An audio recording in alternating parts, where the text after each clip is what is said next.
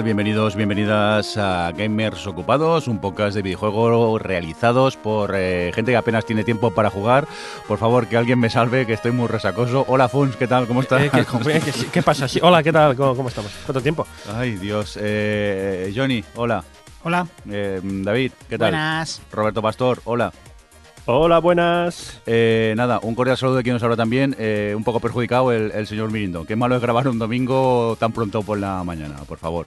Eh, presentarme al invitado, va, directamente. Oye, tenemos una persona que, bueno, ya re- repite, pero no había, no había venido todavía en persona, a pesar de que Saeva y yo estábamos convencidos de lo contrario. Si has estado aquí, si has estado aquí, que no, que no, el tío, que no, que no. Hoy tenemos a Samuel alias Fukui, que es una persona, bueno, de mundo. Es un personaje que tiene ya más a sus espaldas que nadie. Es profesor en la ENTI, es game designer, ha trabajado en New Play Online, en B-Square, en Chromosoma, entre tantas otras. Es youtuber, es ex-podcaster en último nivel y es un tío que está para pa, pa mojar pan. Se ha trabajado Madre mía. todas en Tinder, es que no puede ser. No puede ser esto. Se ha pasado Tinder, ¿no, Fukui? Ya. Sí, está esperando los DLCs. A ver. Hola a todos, gracias por invitarme. No, gracias a ti por, por venir a estas horas de la mañana un domingo. Buah, con vosotros es un placer, hombre. Ya, ya. Pero nadie te había dicho que que aparcaríamos tan lejos hoy. No, eso me habéis engañado. Ay, qué complicado está aparcar por aquí. Muy difícil, oye. Oye, pues eh, hechas ya las presentaciones, deberíamos ir ya a por noticias de videojuegos y tal, pero va el Johnny y me pone aquí un teléfono de un informático para que le llamemos para preguntar qué, Johnny, ¿qué ha pasado? El servicio técnico de gamers ocupados. Ya, pero eso que tiene que ver con los videojuegos. Los videojuegos son una cosa técnica con procesadores y chips y enanos por dentro. Sí, ya. Y este, este, esta semana ha sido. No sé, esta- Si no- si sé ni de qué vas a hablar. Hace ya un par de semanas. hace un par de semanas. Hace unos días, hace unos días. Sí, porque además depende cuando escuches esto. Sí. eh, han salido dos fallos de procesadores, Ah. dos bugs o fallos de diseño, o no lo sé. Hemos llamado a Rafa Laguna, que es técnico en estas cosas, para que nos explique. Como si fuéramos tonticos que no sabemos cómo van las cosas por dentro. Como Sí, si por fuéramos. favor. no va a ser el caso. Como no si va a ser el caso, pero como si lo fuéramos. Como si fuéramos. como si fuéramos, O sea, que nos explique qué ha pasado con el Spectre, el Meltdown y el otro. ¿Eh? Y el otro. Buena, Rafa. Muy buenas, ¿cómo estamos? Oye, Esto- Rafa. el informático, me siento como si esto fuera Game 40, ¿sabes? Y, y ya, hablamos con informático. los informáticos. Los informáticos, bueno, bueno. Oye, a ver, ¿qué queréis saber sobre el tema? Eso, ¿Cómo funciona todo. todo, esto qué? sí. todo. ¿Y por qué? ¿Afecta a los videojuegos esto o no? ¿O qué? ¿Qué pasa Vale, con esto? Os hago una, una pequeña introducción para que lo voy a simplificar todo al máximo, tanto que, que va a ser un poquito irreal, ¿vale? Hoy en día, pero vamos a imaginar lo siguiente. Vamos a imaginarnos que los procesadores, ¿vale? La, la CPU, el, el cerebro de vuestra máquina, solo puede hacer una tarea a la vez, ¿vale? Parece que aquí estemos haciendo 50.000 cosas a la vez en nuestros ordenadores, pero en el fondo solo estamos haciendo una tarea a la vez, una tarea tras otra, ¿vale? Lo que pasa que el- lo hacen súper rápido, lo hacen muy, muy, muy, muy rápido, tan rápido que en un segundo hacemos muchas cosas, ¿vale? Esta es una sensación un poco rara cuando se piensa que la CPU solo hace una cosa a la vez, pero imaginaos que lo hace miles, miles y miles de veces por segundo, ¿vale? Pues eh, imaginaos esto, que hay una lista de tareas que el procesador tiene que ir haciendo una a una, una detrás de la otra. Pero hay un problema en esto, y es que hay algunas tareas que son más costosas que otras, ¿vale? Por ejemplo, no es lo mismo hacer una suma que, una raíz cuadrada, ¿de acuerdo? Entonces, claro, hacer una raíz cuadrada tardará un poquito más, y si es muy grande puede que tarde más. Eh, a mediados de los 90, para aliviar un poco la carga de algunas tareas, lo- eh, se implementaron unas utilidades, ¿vale? unas herramientas que permitían a la CPU más o menos prever qué cálculos serían más costosos que otros y hacer otros cálculos más, más sencillos, ¿vale? Eh, saltarnos, digamos, a, a una posición en la lista. Es decir, si un cálculo va a ser muy costoso, coge el siguiente más sencillo y lo calcula antes para dar esta sensación de que no se queda parada la CPU, ¿vale? Ahora vamos a imaginarnos otra cosa. La memoria del ordenador, eso que llamamos RAM, que llamamos caché, que llamamos lo que sea, es decir, todas las memorias del ordenador son cajitas, ¿vale? En, en cada cajita guardamos un dato, eh, un dato que puede ser un cálculo, que puede ser una letra, que puede ser un píxel de la pantalla, todo está guardado en cajitas, ¿vale? Pues estos cálculos que hacen que hace la CPU eh, guarda los resultados en, estas cajitas. ¿Qué es lo que pasa? Si uno de los cálculos tochos, uno de los cálculos gordos que la CPU ha dicho, no, no, tú te vas a esperar un poquito, vamos a ir calculándote poco a poco, pero vamos a saltar otros, otras tareas de la lista, las vamos a saltar delante, eh, esos, esos datos quedan como retenidos en memoria, los datos que todavía no se están calculando del todo quedan retenidos en memoria. Bien, pues eh, lo que hacen estas, estos, estos fallos en memoria, bueno, estos, bueno, os habéis oído, ¿no? Spectre, Meltdown, tienen nombres como de películas de, de James Bond. Totalmente. Eh, eh, pues estos, eh, esto no deja de ser eh, un fallo en, la esta- en esta estructura que permite a programas saltarse todas todas las medidas de seguridad, todas, de cualquier sistema operativo, de cualquier dispositivo, todos, y acceder a, eh, a, a- estas cajitas en memoria, ¿de acuerdo? De, un programa al otro, ¿vale? Imaginaos también que el sistema operativo tiene que hacer todo lo posible para que ningún programa acceda a la memoria que está utilizando tu programa, porque esto podría dar problemas de, de- de- de- primero de estabilidad. Tú imagínate que estás jugando un juego y el antivirus coge la memoria de tu juego y empieza a borrar mm, cosas porque cree que son nocivas. Esto podría llevar a algún problema. O, por ejemplo, problemas de seguridad. Tú imagínate que estás escribiendo un password en, en, tu, en tu navegador y hay un programa que está leyendo la memoria de tu navegador y está leyendo el password que estás escribiendo. Pues Spectre y Meltdown se saltan todo, todas las medidas de seguridad gracias a este, a este, a, a esta, bueno, a esta estructura que lleva desde mediados de los 90 funcionando. Pero, pero, pero, pero, pero, pero, Rafa, que esto que está diciendo es gravísimo. Joder. Es, Esto es es gravísimo. gravísimo, es, es tan grave y, y- y además es que lo peor de todo es que es tan sencillo, es tan sencillo que no se sabe desde cuándo lleva sabiéndose esto. Es decir, de manera pública se ha sabido ahora, se ha sabido ahora porque porque alguien lo ha hecho un estudio, lo ha documentado. De hecho, de los primeros que fueron a documentarlo fueron fueron los del equipo de Google que, eh, que, que se llama Project Zero, como el juego de terror. Pues eso, o sea, el Project Zero eh, eh, eh, estudiaron y documentaron todo esto para que la gente se enterara. Que esto es el principio de Fallout casi un poco. A ver. Es prácticamente el principio de, de- de una historia de terror y sobre todo de una historia de intriga, porque eh, la, la gracia es que el, el, el, el du- el CEO, el CEO de, de Intel, eh, Brian Krasnick, eh, se vendió unas semanas antes de, de que se supiera esto de manera pública, se vendió todas las acciones eh, de Intel, que él tenía en Intel, hasta quedarse con las justas para seguir siendo el CEO, para seguir siendo el, el, el- el más alto Qué dirigente de, de la empresa. Entonces está James Bond en un juego de Sí, miedo. ¿no? Algo así. Sí. Vale, Algo me- así. Vale, la cuestión es la Ah, siguiente. pero Sí, hay, hay más. pen- Hay Per- más. per- perdonad un momento, que he tirado el ordenador por la ventana, ya podéis seguir, sí, sí. Pero ponle pasta ¿Dónde térmica al microprocesador y así no entra nada, tío. Claro, la pasta térmica lo soluciona todo. Estoy tío. grabando con cinta de casete. Venga. Vale, la cosa es la siguiente, ¿vale? Es decir, ¿cómo nos va a afectar esto? Ah, vamos a decirlo así. A Ah, es verdad que esto era de juego, se me había olvidado. Continúa, ¿Eh? continúa. A, a nosotros, a nosotros jugadores eh, nos va, nos va a afectar relativamente poco, ¿vale? Porque la idea es que eh, estos procesos de acceder a un trozo de memoria, de otra cosa, de tal, no sé cuántos, en los juegos no se suele dar. Los juegos tienen sus memo su, sus, don- donde guardan sus cosas y demás, pero no acceden a la memoria de otros programas. No hacen cosas extremadamente especiales, ¿De acuerdo? Alguno habrá que utilice eh, técnicas de optimización súper extremas, pero tampoco es verdad. No, no utilizan técnicas eh, para acceder a, a- a posiciones de memoria, a estas cajitas de otros programas. No lo hacen, no lo hacen. No nos afectará mucho, ¿vale? Eh, las futuras actualizaciones que se van a hacer en los sistemas operativos para, ah, para evitar esto, porque es que han de actualizarse todos. Linux, Windows, Mac, todos los sistemas operativos, los iOS, Android, todos deben actualizarse, eh, Windows Phone, todo, pero es que todo debe actualizarse porque prácticamente todos los sistemas del mercado están, menos la Raspberry Pi, que salió un estudio sobre esto, eh, todos los sistemas de mercado están, están prácticamente todos comprometidos con, con este fallo de seguridad. Pero ¿qué es lo que pasa? Solo lo veremos, eh, solo veremos eh, que, que nos baja la potencia si utilizamos herramientas que trabajen moviendo memoria de manera muy extrema, como puede ser, por ejemplo, los virtualizadores de sistemas, los emuladores y cosas por el estilo. Lo primero, ¿qué ha pasado? El móvil, ya no lo el Ya está. El móvil también tiene peligro. eh, todo lo que decían de que los parches iban a tener hasta un 30% de reducción de potencia, ¿eso no nos afecta? Eh, en principio no deberían afectarnos.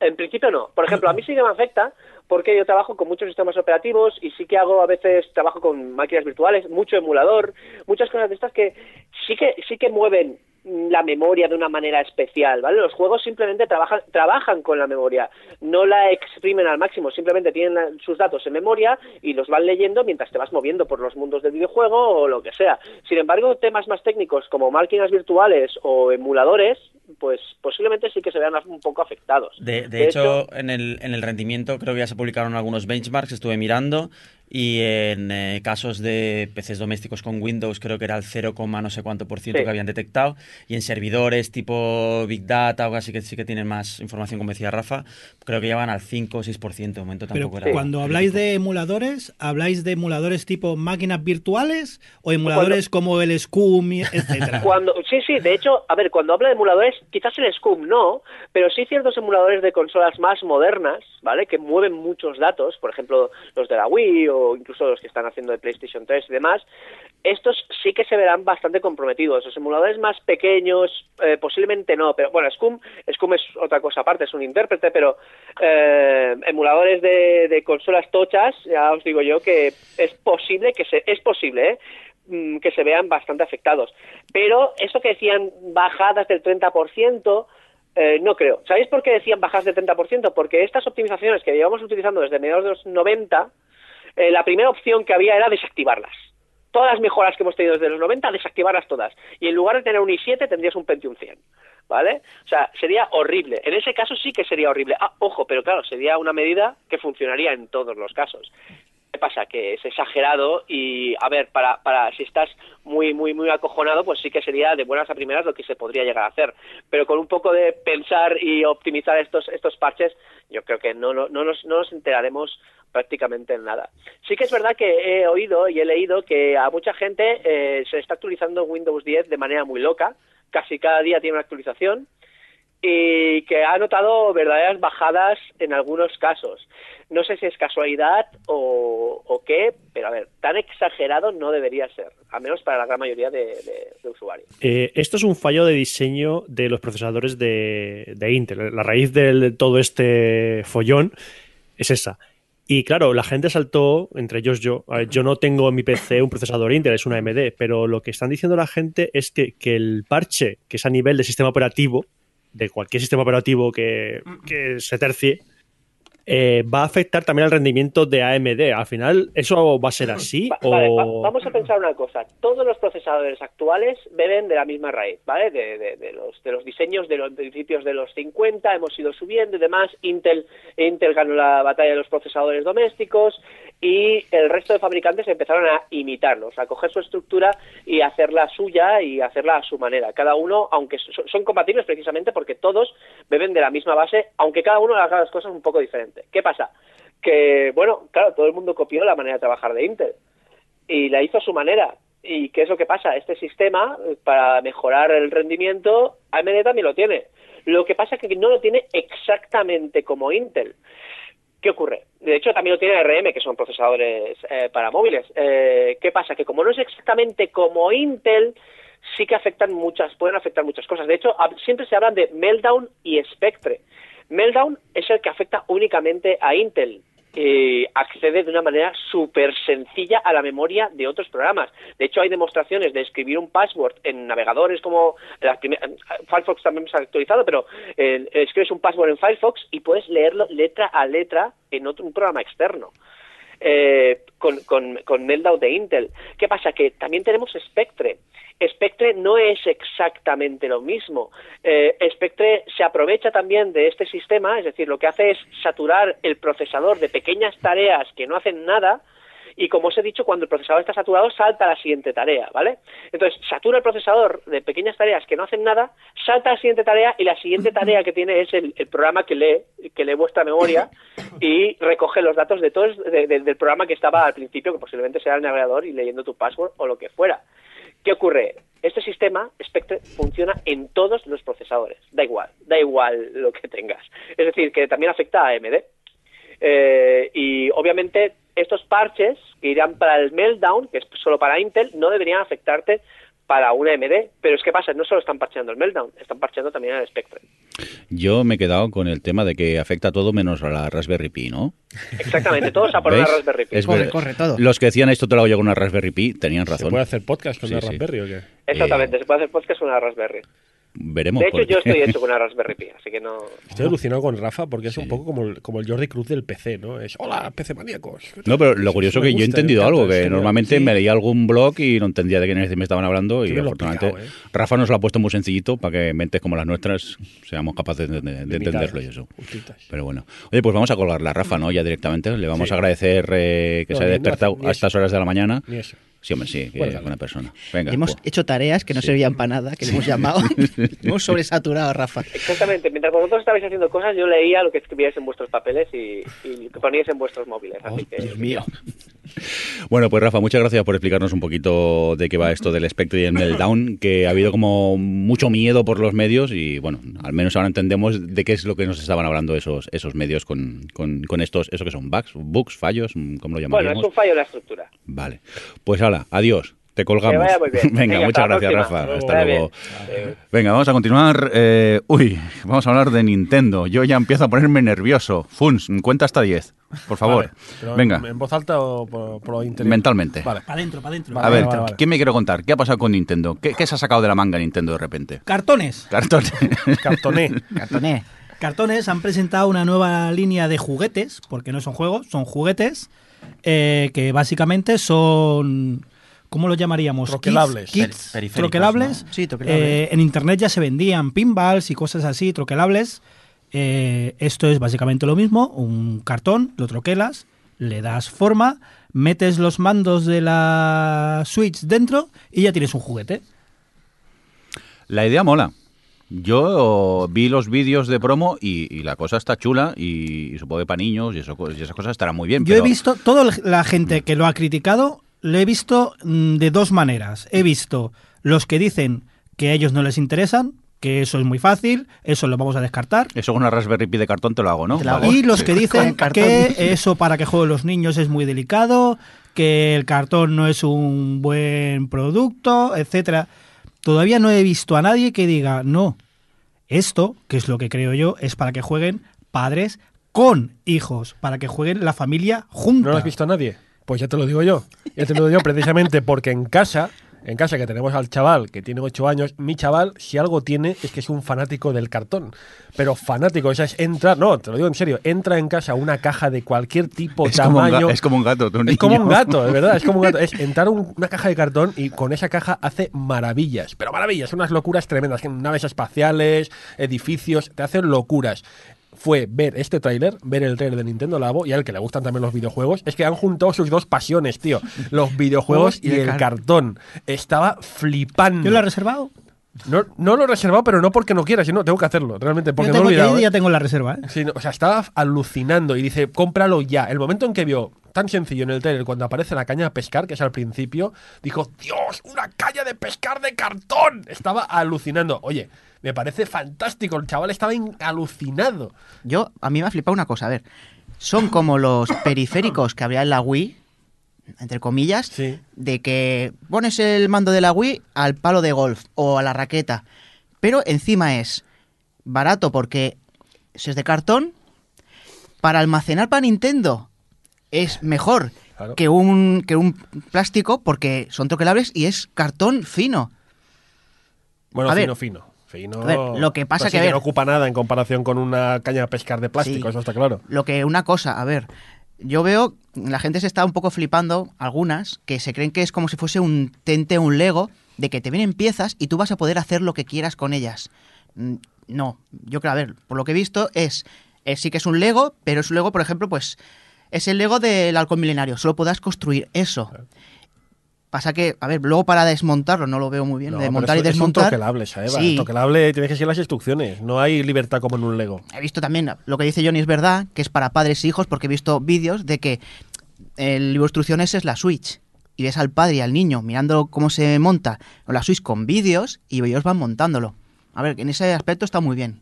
Yo a esto lo veo un pequeño problema. A mí la idea me parece fantástica. Lo de que Nintendo haya montado esto para que los padres jueguen con los niños es fabuloso. De hecho, mm, ojalá cuando mi hija ya tenga la edad para jugar a la Switch siga gastando, pero le veo un pequeño problema y es que los kits, tal como se venden, son únicos, es decir, no hay ningún tipo de manera de comprar recambios para el kit, porque Bueno, ¿y tú qué Si sabes, esto- macho? bueno, de, mo- de momento no han dicho nada. De momento no ha nada. salido. Bueno, lo uni- Sí. lo, lo- lo que dijeron es que no iban a poner los esquemas en internet de ninguna manera para que la gente se haga las cajas de cartón en su propia casa, los esquemas. Pero el problema es si, por ejemplo, eh, el ejemplo de la caña de pescar, si hay una pieza del- de la manivela de la caña que se rompe, a tomar por saco el juguete. Todo. Eh, Y no tienes, y no tienes manera de, de arreglarlo, ¿no?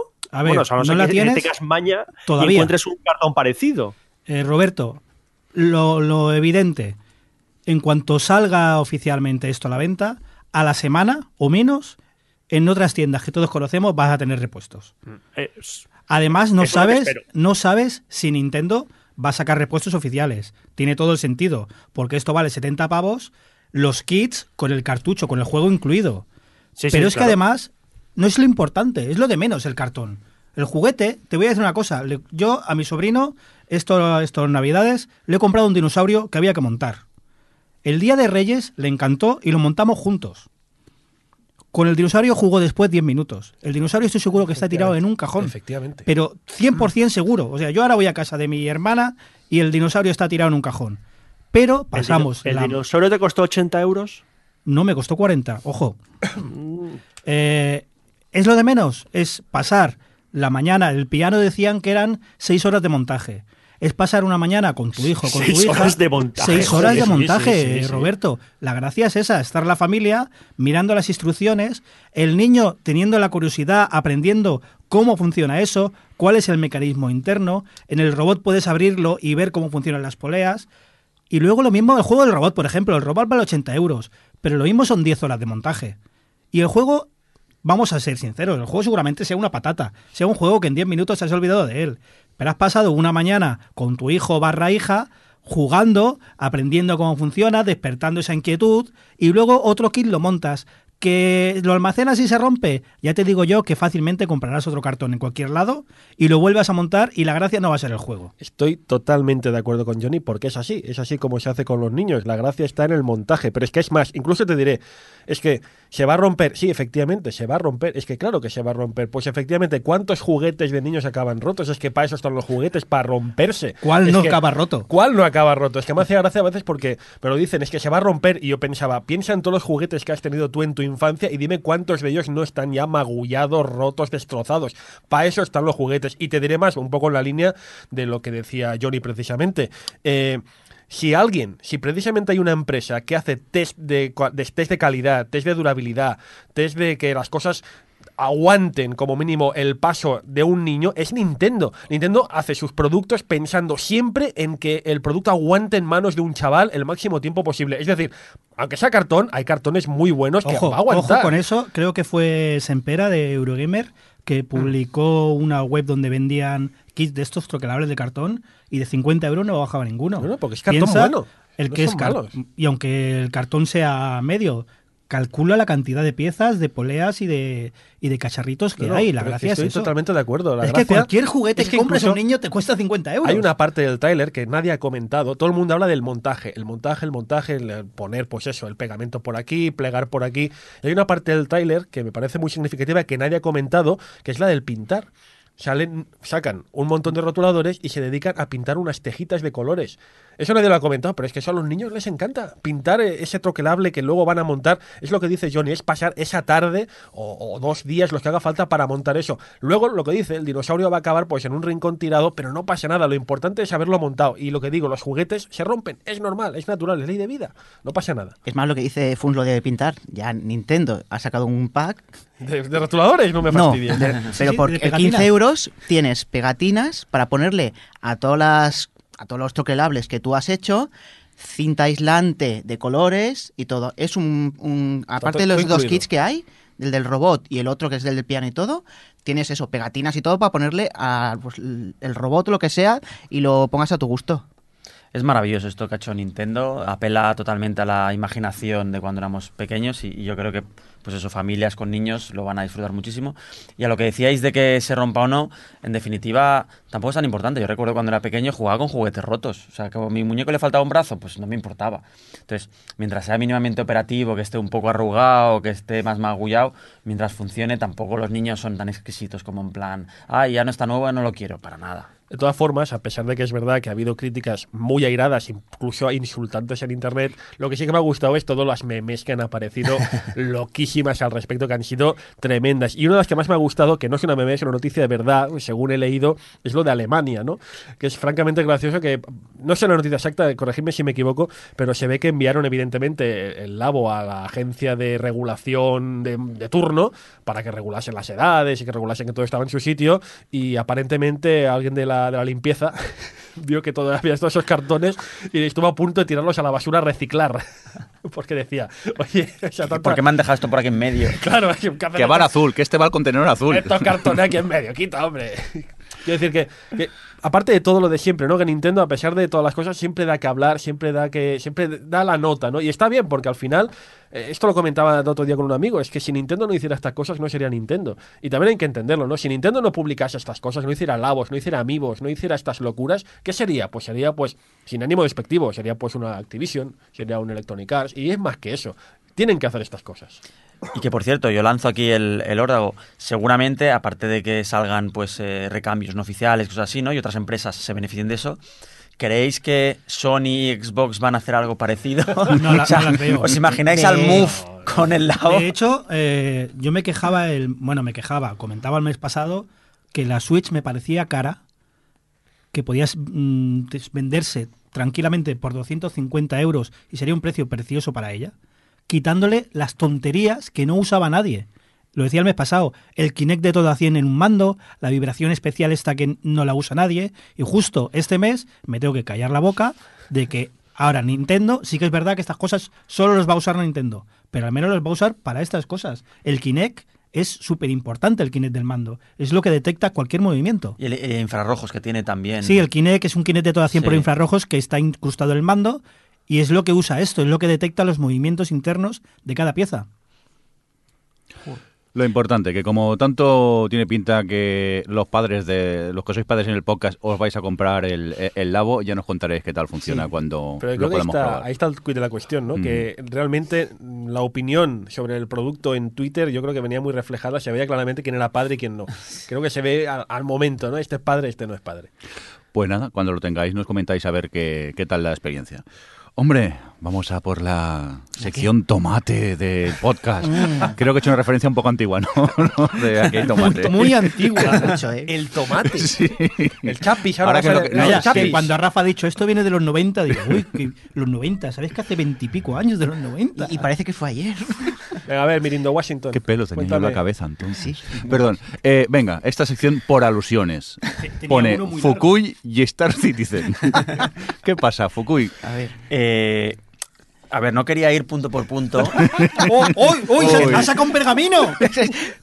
No en es el, plan. minu- el minuto tal. No es plan, pero supongo que, que los que nos están escuchando recordarán que en, las- en la- en el último programa se habló de Star Citizen y, y Fanático pues apuntó muy bien eh, casi todo, pero pues hubo cosas que quizá no, no fue estrictamente... Mira, mira, mira, eh, es políticamente correcto.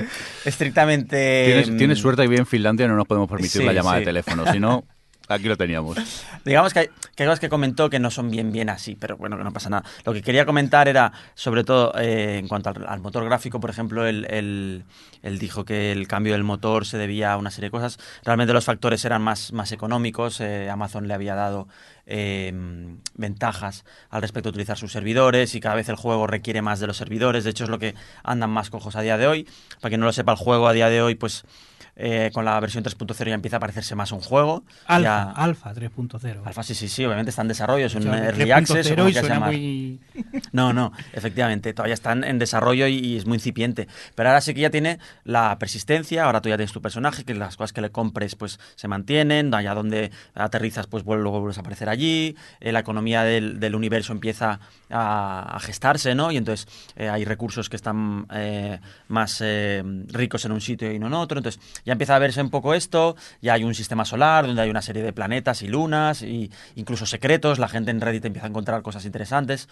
El otro día la gente preguntaba por la ubicación de un eh, laboratorio ilegal de droga que había aparecido en la beta, si lo habían quitado o no, ahora lo han cambiado de sitio. Entonces puedes ir allí y comprar droga, pero no te la compran en todos los puertos espaciales, y bueno, empieza a ser interesante. Sería tan bonito que el laboratorio estuviera un avatar de Mirindo creando élites y. Repartiendo olites a escondidas. Y entonces, ahora el mayor lastre son los servidores, precisamente. Y, eso es porque hay muchísima carga en, información allí y el frame rate de los servidores es fatal y eso pues influye en el, en el cliente. ¿no? Y, aparte de eso también comentó del single player, del Squadron 42, que, que va a salir en diferentes episodios, pero no es que lo hayan troceado, ¿no? Sino que al final lo han ampliado. O sea, esa es la filosofía del juego. Con tanto dinero, lo han querido ampliar, ampliar, ampliar, ampliar. Y han dicho, pues bueno, Squadron 42, en lugar de esperar a que esté completo y luego ya veremos si sacamos DLC expansiones, pues no, hacemos primero una versión más parecida a los Wing Commanders de antaño, que es lo que prometieron en su día, y luego tendrá una segunda parte y una tercera parte, y bueno, Bueno, va creciendo. Nacho no se refería al troceado por los episodios. Se refería a que ahora lo venden separado del juego. Ah, vale, sí, eso sí es correcto. Y, y quería hacer pues mi pequeña mención a Star Citizen porque, bueno, este, yo creo que, es- que pinta guay, yo me lo estoy pasando bien. Lo que pasa que pues aún hay bugs y de repente otro día no podía salir de la nave y me quedé en el espacio allí vendido, pero bueno, pasan cositas. Roberto, Es que estoy oyendo hablar a, a- a Fukui de que, están, que el servidor está mm, preparando el tema de la economía, Sí. que puedas, eh, que todo el tema del, lore- del juego, eh, de la comunidad, que te- están haciendo. Estaba diciendo, hablando de, no, ahora el otro día en Reddit encontraron un, un traficante de droga y todo eso. Y digo yo, anda, está hablando del Elite y el Elite funciona. Porque Porque- está hablando- hablándome de cosas que el Elite ya hace. Ha encontrado tu punto débil, ¿eh? hace un año. pero a ver, pongámonos serios. Fukui, ¿cuándo vienes a la Elite a jugar? ya de verdad? ¿Cuándo vienes a jugar un juego de verdad del espacio? A ver, eh, cierto es que aunque haya similitudes entre los dos juegos y, y hay cosas que el Elite ya haya hecho y que obviamente en cuanto a desarrollo ha ido más, más ágil, es que lo que apuntan en Star Citizen es muy loco. O sea, a nivel técnico, o sea, quieren que sea un juego tan tan realista que a veces es incluso molesto. O sea, eh, por ejemplo, eh, el sistema de misiones que hay ahora, ¿vale? Han implementado un sistema en el que tú vas a, mm, a pedir una misión a un tío y le dices, oye, ¿qué- qué- mm, si quieres ser, por ejemplo, transportista, ¿no? Digamos, entre comillas. Como el Elite. Eh, buscar recursos. ¿no? Y, y le dices al tío, oye, quiero, quiero algún trabajillo. Y te dice, ah, pues mira, hay estos recursos que puedes coger aquí y puedes coger allá, vale. El tío no te dice, ok, y aparece la misión ahí, sino que tienes que comprarte tu caja, tu, tu sistema de almacenamiento, más pequeño o más grande, tienes que decirle qué sistema de caja tienes, tienes que llevarlo allí, que te lo validen, luego tienes que llevarlo a la nave, Pasar por aduanas. te lo, ca- te lo cargan ellos, te lo cargan eh, automáticamente, pero luego cuando quieres cargar, lo tienes que coger en primera persona, la caja, y te la tienes que llevar ahí andando, toc, toc, toc, toc, Fukui. hasta el siguiente tío, el siguiente tío te la llena y te la vuelves a llevar a la nave. toc, A medida que ibas hablando y comentando todo esto, he visto a los ojos de Mirindo brillar, una, una chispa de, oh, Con las gafas ahí. ¿cuántos voy a regalar O, de esto? o el encender la nave, antes, eh, tal cual eh, entrabas a la nave y, eh, y te sentabas, Se te ya se encendía todo. Se te cala la Ahora no, ahora tienes que encender el engine, encender la nave, encender el otro y ¡pum! empieza. Sí, todo súper lento. tan realista Muy que lento. no están pensando en que sea divertido. Es bastante lento. Claro, Eh, es que eso a la larga, a ver, volviendo a la Elite, comparar la Elite, claro, misión le das a volar y a llegar. Y eso creo que es mucho más dinámico. A la que por cuarta vez tengas que ir a llevar la caja, que te la llenen, acabarás hasta las A ver, es que el realismo siempre tiene un compromiso, porque en Élite yo siempre me había quejado de que hay misiones de entregar datos o de hacer X cosas que, hostia, a ver, eh, estamos en el año 3000, no hay un wifi, no puedo enviar el dato por wifi estando al lado de la estación, no, Correcto. tienes que aterrizar. Pero es un compromiso entre realismo y que el juego sea divertido, que Pero- tengas que hacer algo. Si fuera todo realista, Pero Johnny, hay juegos realistas y tienen su público. Hay juegos extremadamente Sí, sí. realistas sí, y tienen sí, su full, público pero limitado. no, pero, no cuestan 300 millones de dólares. Correctísimo. Un juego realista son simuladores que juegan alemanes locos Correcto. o algún japonés tarao Y alguno de aquí y también. cuestan lo que cuestan. Y alguno de aquí Y también. alguno de aquí también, que ahora vendrá a comer con nosotros al uruguayo, sí, Correcto. y cuestan lo que cuestan, claro, Claro. pero 300 millones, tienes que hacer un juego para más gente, creo yo. Sí, no, tienes toda la razón. Bueno, pero han conseguido una comunidad que quizás no es amplia como en otros juegos, obviamente, pero es súper fiel. Y, y van a dedicar trillones de horas a este juego ¿Qué y dinero. Cuando tengas una comunidad como los, los padres los padres son on time, eh, hablamos. Uy, ya llegamos, más adelante llegamos a eso. A ver, mira, mira, Fukui, te voy a seguir un poco el juego. Si yo ahora mismo me comprase una nave del, del Star Citizen Sí, y entrase al juego hoy mismo, sí. ¿yo qué puedo hacer ahí ahora mismo? ¿Qué puedo hacer? Pues mira, apareces en el juego en la estación espacial eh, más importante, al lado de un planeta, eres un soldado. eh, A ahí- 10 frames, Sí, sí, no. a veces 9. 20 más de 20 frames no. Eh, pero es, estable, ¿eh? son 10 frames sólidos, una roca, 10 frames. No sea La, vez que más frames he tenido ha sido una hora que me conecté que no había casi nadie. Entonces, eh, el problema es que se nota mucho. Había cuando- 12, 12 frames. Cuando estás en las zonas donde hay muchos jugadores y, y- y spawnean eh, naves mega tochas, la cosa va súper lenta. Te vas luego por el espacio donde no hay ni Dios y todo va a 60 frames. A mi lindo le gusta. Ahora mismo es eso. Bueno, pues eh, apareces en, en ese, en esa estación espacial, en ese lugar, hay tiendas, puedes comprar, eh, puedes pedir misiones. Eh, tienes el- el, eh, la zona de los hangares, puedes decir qué nave quieres, de las que tengas, pues te has comprado una nave, pues una nave. Y entonces una vez ya la coges, si es una nave que vas tú solo, vas tú solo, pues es una nave que tienes eh, más asientos o más espacio, pues si quieres te llevas a gente a hacer las misiones. ¿Las misiones en qué consisten? Pues hay algunas de eh, escolta de VIPs, algunas de búsqueda de información, algunas de búsqueda de gente en lugares peligrosos, hay de transporte, hay de de la, de la historia, más de tipo de contrabando, de ir a un sitio, atacarlo o defenderlo, según. Eh, si atacas a la gente en los sitios, digamos que hay sitios en los que pues eh, está prohibido disparar y, no puedes sacar el arma, y sitios donde pues es allí, pues, eh, campiquipugui, ¿no? Ahí el eh, maricón el último. Pues en esos sitios, allí, eh, si tú vas matando a inocentes, eh, tienes nivel de, pirata, ¿no? O sea, te, empiezan a, buscar y, y poner precio a tu cabeza. Entonces ahí ya no puedes aterrizar en según qué sitios, porque entonces te van a arrestar, entonces tienes que ir a otros puertos espaciales donde no te arresten. Y básicamente es lo que puedes hacer.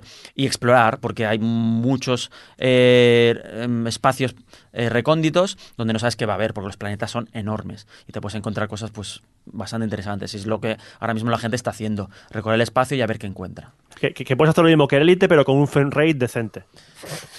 Y bueno, tienes la parte de, de, de first person y third person, ¿no? Que sales de la nave, vas con tu personaje, le cambias la ropa, la armadura, puedes ir disparando, hay la parte de FPS, entonces todo eso es lo que no tiene el Elite. Eh, eso quería saber. Yo le veo un, a ver, un problema. A ver, pues estamos atacando aquí como si fuese aquí No, no, el, CEO, el CEO de Star Citizen. Pero claro, compararlo con el Elite es normal. Sí, pero normal, porque, normal. A ver, creo que los dos han, están haciendo casi el mismo juego, entre comillas, pero de forma diferente. Y me parece mejor el, el Elite que el Star Citizen por una cosa. A ver, eh, más que nada porque ahora eh, en el Elite puedes jugar y en vez de eh, mostrarte todo lo nuevo de golpe, te lo van haciendo poco a poco con DLCs. Para mí, ostras, el momento que, que está el Star Citizen, que yo, no sé, tengo dudas de que al final salga, pero bueno, si ha metido tanta gente dinero, al final saldrá, va a ser muy apabullante. No sé, mm, me va a parecer como cuando estoy jugando al Assassin's Creed y pasas las tres o cuatro horas primeras de, así de tutorial, entre comillas, y abres el mapa y ves to- todo lo que tienes que hacer, que si misiones de, de, de- de, pues, de contrabando, lo que sea, que te va a apabullar y no sé si eso va a ser una contra para Star Citizen. Claro, es que están haciendo un juego que, que al final son muchos juegos en sí. O sea, para empezar, tienes la parte single player, ¿no? Que es como un Wing Commander AAA, juego de naves, que ya eso ya es un juego pues que podría venderse separado y, y- y podría competir con cualquier otro, ¿no? Luego tienes la parte MMO. La parte MMO al final no deja de ser más allá de lo que el, el Elite empezó siendo, ¿no? Y, es su filosofía, que es eh, un simulador de, de naves espaciales o un juego de naves espaciales. Este al final ha trascendido eso y ya no es solo naves espaciales, es el personaje. Entonces eso es lo que han tenido que cambiar. Al final ya no es que la nave es el protagonista, sino que es tu personaje el protagonista. Ese personaje puede hacer muchas cosas. Es más como, como un WoW o como un GTA, multiplicado por 100. Pero Fukui, pregunto, es del desconocimiento total y sin ánimo de comparar con Elite, un poquito solo.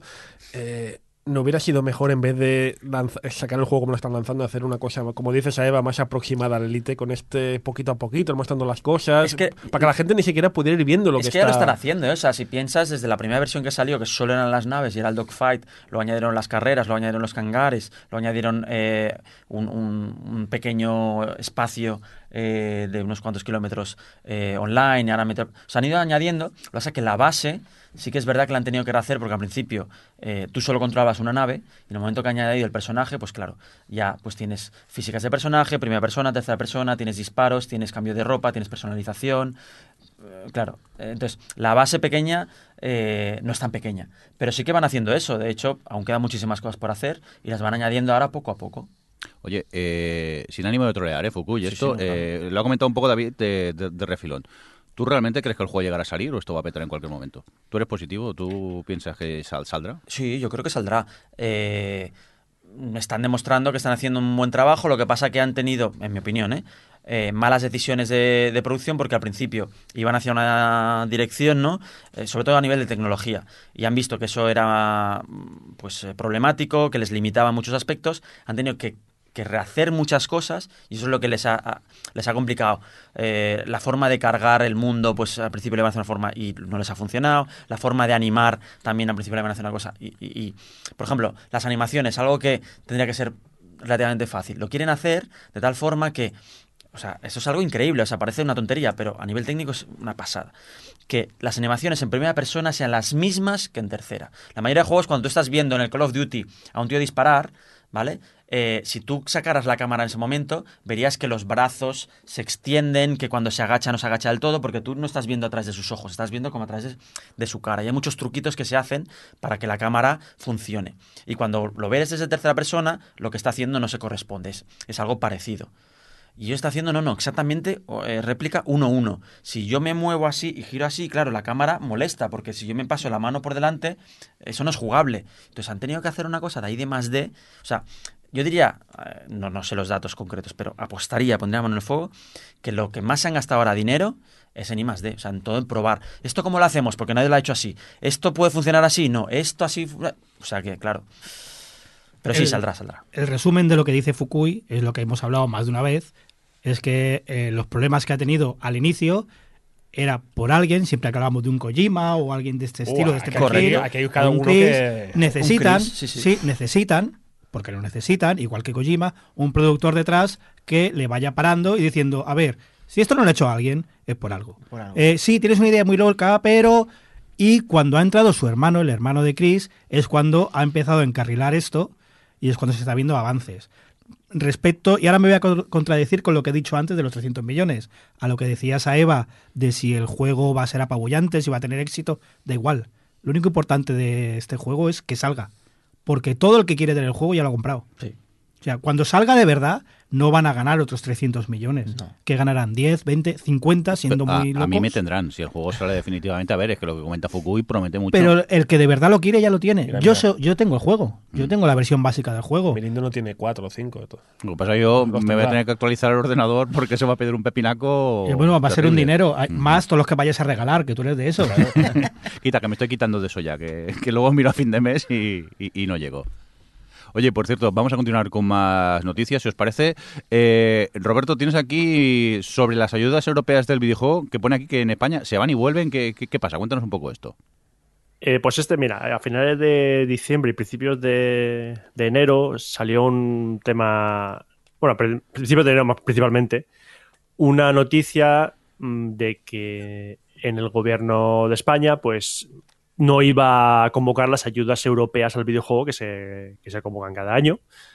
Entonces se montó un revuelo bastante grande alrededor de esta noticia, tanto que medios internacionales como Polygon pues hicieron eco de la, de, de todo. Incluso PC Gamer también mencionó todo. Y esto llevó a que el gobierno rectificase y decir que sí, que sí que va a convocar las ayudas europeas al videojuego que sirven para financiar a pequeñas y medianas empresas del mundo del videojuego. Eh, nada, o sea, decir, no, este dinero no va a ir a, Ubisoft Barcelona ni, ni, ni a King, nada de eso, sino a gente que busca financiación para lanzar su- sus pequeños juegos, empresas de, menos de 5 empleados, entre 5 y 10, exacta- eh, más o menos. Y han dicho que sí, que sí, que al final sí que van a hacerlo, que, es, que esto, no, es- esto no es rectificar, que esto es, mm, hemos hecho, han hecho un reajuste y que sí, que sí, que, que van a hacerlo de todas maneras, que no ha sido por todo el revuelo montado que van a, lanzar las ayudas ahora. Las ayudas estaban está más o menos, tiene una cuantía de 2 millones de euros, lo que no sabemos si son 2 millones de euros, es esa cantidad exacta o va a ser más y si va a ser con eh, inversión directa de dinero o a través de rebajas fiscales. Pero bueno, que al final la, todo el revuelo que se montó por la primera noticia ha hecho que la gente se movilice, le ponga el grito en el cielo y ahora el gobierno diga que sí, que van a, a salir estas ayudas para los estudios de, de- eh, los estudios de desarrollo. Lo, lo mejor de la noticia, en mi opinión, es que se está demostrando que la industria se está moviendo, se está organizando mejor, que, que ya no solo hace fuerza EVI, ¿no? porque es la que tenía más números, sino que también el, el DEF, la otra asociación, pues está un poco más al tanto. Así entre bambalinas os puedo contar, sin, sin entrar en detalle, que más o menos lo que se, se comenta es que eh, el tema de las ayudas europeas ah, no gustaban porque eran de riesgo. Como decía Roberto, van a gente que no había hecho videojuegos hasta ahora, gente sin experiencia, y entonces el gobierno las tenía que eh, adelantar y luego Europa, una vez tú las justificas, te las devuelve. Entonces para el gobierno eso no, no le pareció bien. Y dijo, "Ah, esto a mí no me suena bien, ¿no? Demasiado riesgo. Y como habían, realmente habían llegado a un acuerdo con, con el DEF y, y AVI, pues tenían que hacer algo. Y además sí que yo creo que ha ayudado un poco el revuelo. Al final lo que han dicho es, vale, pues lo que haremos es ayudas más abiertas para todo el mundo. Obviamente así también damos a empresas que sabemos que nos lo van a devolver y que van a, facturar. Y eh, otro tipo de ayudas para llegar a la misma cifra o para quedar bien de cara a la galería, es lo que decía también Roberto, son eh, no ayudas como tales, directas, sino que son eh, rebajas fiscales, mejoras eh, en ese aspecto. Yo estoy muy contento, no sé qué opinaréis vosotros, pero estoy muy contento porque precisamente llevamos un mes, en este mes que hemos estado sin programa, que, que son muchas las noticias respecto al videojuego y, a- y el gobierno. O sea, el, gobierno de España, no el gobierno de, de cualquier otro sitio, que ya sabemos que gobiernos de Francia y Canadá llevan años trabajando con los videojuegos, potenciándolos y trabajando con ellos, ¿no? Pero de repente este mes han aparecido un montón de noticias al respecto del videojuego en España. Y esto viniendo de un país, como sabemos, que ha prestado ignorancia total al gremio durante años, pues que de repente, oye, pues aparezcan y sur- surjan noticias, para bien o para mal, surjan noticias al respecto de que como mínimo hay un interés, o como mínimo que ya saben que hay que tratar ese tema, pues está bien. Hay esta noticia, efectivamente, de, de- de las ayudas europeas, pero si me permite, Mirindo, este, Sí, este mes han habido más noticias. Por ejemplo, ha sido noticia que los videojuegos ya son el 0,11 del Producto Interior Bruto en España, que no es poca cosa, precisamente, un 0,11 del Producto Interior Bruto, es decir, de todo lo que se Eso genera. Son 300 euros o algo así. más quisieras tú que fuera 300 euros. O sea, es una cantidad bastante descomunal para lo que es. Ha surgido también, por ejemplo, a- han publicado la cuarta edición de lo que le llaman el libro blanco del videojuego Fukui, que es como una especie de, de repaso de la industria por el Ministerio de Cultura, ¿no? Si no voy errado. Sí, básicamente es un dossier de información eh, que resume pues números de la industria, cuánta gente trabaja, qué porcentaje de hombres y mujeres, cuántas empresas hay, cuántas han cerrado, cuánto se ha facturado en venta directa, en distribución, eh, en desarrollo aquí nacional. Y etcétera. mira, los números que aparecen en este libro blanco, pues por ejemplo, que ha aumentado la facturación un 21% en nuestro país en este año, que hay 5.440 profesionales en el sector, eh, más 1.700 colaboradores freelance y 300 3.270 empleos directos, que hay menos estudios, pero que actualmente hay unos 450 estudios activos eh, operando en este mismo momento. Eh, que hay muchas empresas nuevas, el 80% de las empresas tienen menos de 10 años. No sé, que, que poco a poco empiezan a aparecer eso, ¿no? Noticias muy interesantes sobre, sobre, sobre el país y sobre el videojuego. Eh, pero te voy a corregir en una pequeña cosita.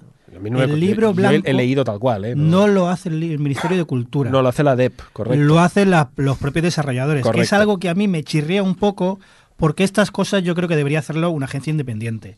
Porque la autocrítica cuando la haces tú mismo es diferente. Aunque creo tengo entendido que este año es bastante más crítico que otros. Sí, no, que era es- todo muy sí. bonito y claro, porque ellos se lo guisan, ellos se lo comen. El, el problema no es tanto la autocrítica, eh, que creo que sí que la, la hacen. El problema es que a la hora de poner los números los juntaban. Es decir, te, juntaban tanto lo que ha facturado un GTA distribuido en España de, en ventas, ¿no? y eso eran pues eh, dinero que ha facturado la industria del videojuego, como eh, pues una empresa indie de 10 trabajadores que ha sacado un juego y a lo mejor ha perdido dinero. Entonces, te, te mezclaban esos dos números porque al final es, es- es industria del videojuego. Sí, una Y tienda claro, es industria del videojuego, Claro. claro. Y entonces al final los números salían siempre súper positivos, porque claro, venderse se venden videojuegos, pero no los que se hacen aquí. Y, y- y- y no todo el mundo trabaja eh, haciendo videojuegos, ciertamente, pero no es lo mismo el- la situación de un desarrollador que la de un vendedor, que la de un distribuidor. Es como etcétera. las empresas que en lugar de hablar de beneficios hablan de facturación. Correcto. Porque la facturación siempre es más bonita y los números siempre son muy altos. No, a ver, entiendo lo que dice Johnny. Efectivamente, los libros blancos precisamente anteriores no eran precisamente muy característicos por, su criti- por lo críticos que eran, pero esta ocasión eh, hay datos en el propio libro que comentan que son críticos, ¿no? Por ejemplo, pues que hay un 47% de los estudios que tienen menos de 5 empleados, que hay 90 empresas estudios legalmente constituidos que no hacen absolutamente nada. Es crítico, es crítico en algunos factores y eso está bien. Que tienes razón, que debería ser un órgano independiente que decida todas estas cosas, bueno, pero no es raro esto de que haya una asociación, empresa o tercero que haga estos análisis para el gobierno, no es para nada raro en nuestro país, para nada. Que es mejorable, sí, pero bueno. Venga, pues eh, vamos a cambiar de tema, vamos a seguir con más eh, noticias que tenemos por aquí en el guion. Y, uy, esta no sé, palabra no sé si voy a saber decirla hoy, la linealidad del God of War. Eh, ¿Qué pasa con eso, Funs? ¿Por Ha qué has sido- puesto esto en el guion? Sí, bueno, hay mucha gente que está hablando ahora del God of War nuevo, el futuro God of War este con, termo- con leyendas más nórdicas, y ha sido criticado, ah, se ha hablado bastante, ha habido ha sido debate, el tema de la linealidad, porque, ¿cómo se llama el, el- principal Eh, productor? El... Cory Barlow. Sí, Balrog, sí, sí. el que A no- linealidad sé decirlo, pero Balrog no Vino a decir básicamente que God of War no sería un juego abierto, que no sería un mundo en el que explorar locamente, porque prefería un poco de linealidad, no lineal directamente, sino que habría pequeños lugares concretos en el que poder salirse y pues buscar eso, eh, submisiones, misiones secundarias, pero que sería un juego básicamente lineal. Y a esto vino a decir que la frase textualmente es un poco, hay que, hay que tomarla un poco con pinzas. Vino a decir que para él el mundo abierto es como hacer deberes. Claro, la frase como titular de prensa es clavada, es fantástica. Ya le das al link directamente, le das al clic, pero hay que verlo un poco con, con eso, con pinzas, porque lo que viene a decir este hombre es lo que acaba de decir Saeva hace nada, hace unos escasos minutos en este mismo programa, que eh, este señor decía que, por ejemplo, jugar Breath of the Wild, ponerlo, poner el mapa y ver la cantidad absolutamente loca de cosas que tiene por hacer. Él decía, yo llego de trabajar todo el día, llego a casa, me quiero relajar con un videojuego, pongo esto, veo 200 puntos en el mapa y me pongo nervioso. Y me recuerdo de cuando estaba en el colegio que decía, uff, la de deberes que tengo por hacer. Yo no estoy de acuerdo con esta frase, pero me ha parecido muy, muy interesante. Muy, muy interesante, sobre todo porque al final es lo que ha dicho Saeva, nada, hace 10 minutos. El problema es que Saeva es Saeva y no es un productor de God of War. No, no, soy- no me llamo Balrog. No, me llamo Claro. Eh, sobre esto, justo has puesto un mal ejemplo, el Breath of the Wild. Porque, Tienes razón, tienes, porque es un mal ejemplo. No te abruma, no te Eh, abruma nada. Un Fallout, no te abruma precisamente eso lo hacen los juegos de Ubisoft cuando descubres una atalaya. Hace, no hace creo que dos meses, Mark Brown hacía un vídeo eh, del Zelda y decía precisamente eso, que lo que hace bien el último Zelda es que no te muestra iconos. Eh, tú cuando eh, subes a una atalaya te muestra eh, la aerografía del terreno, pero hasta que no vas físicamente al sitio, también lo decía Skylinen, por cierto, en un vídeo, no te muestra, no te dice lo que es, ni ves lo que hay, ni te sale ningún icono de misión. Y eso lo hace muy bien. Pero sí que es cierto eh, que en juegos, sobre todo de Ubisoft, eh, estoy hablando de un Assassin's Creed o sobre todo de un Far Dogs, Cry. un No, los, Far Far Cry Cry. los Far Cry eran, eran especialmente densos en El Far esto. Cry era muy exagerado, sobre todo el, el, el 3 y el 4 eran Subías a una atalaya eh, y empezaban a salirte iconos de todo, que por suerte pusieron un filtro para poder quitarlos, de todo que, que al final no veías el mapa, aunque no, si, no, si no hacías zoom.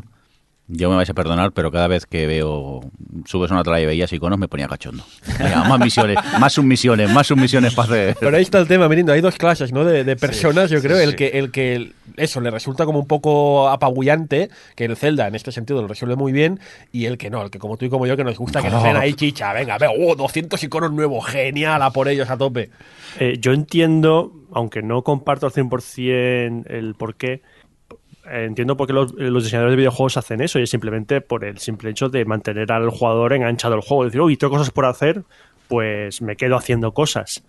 Y la verdad es que yo soy como vosotros, yo cuando veo muchos iconos tengo un poco de...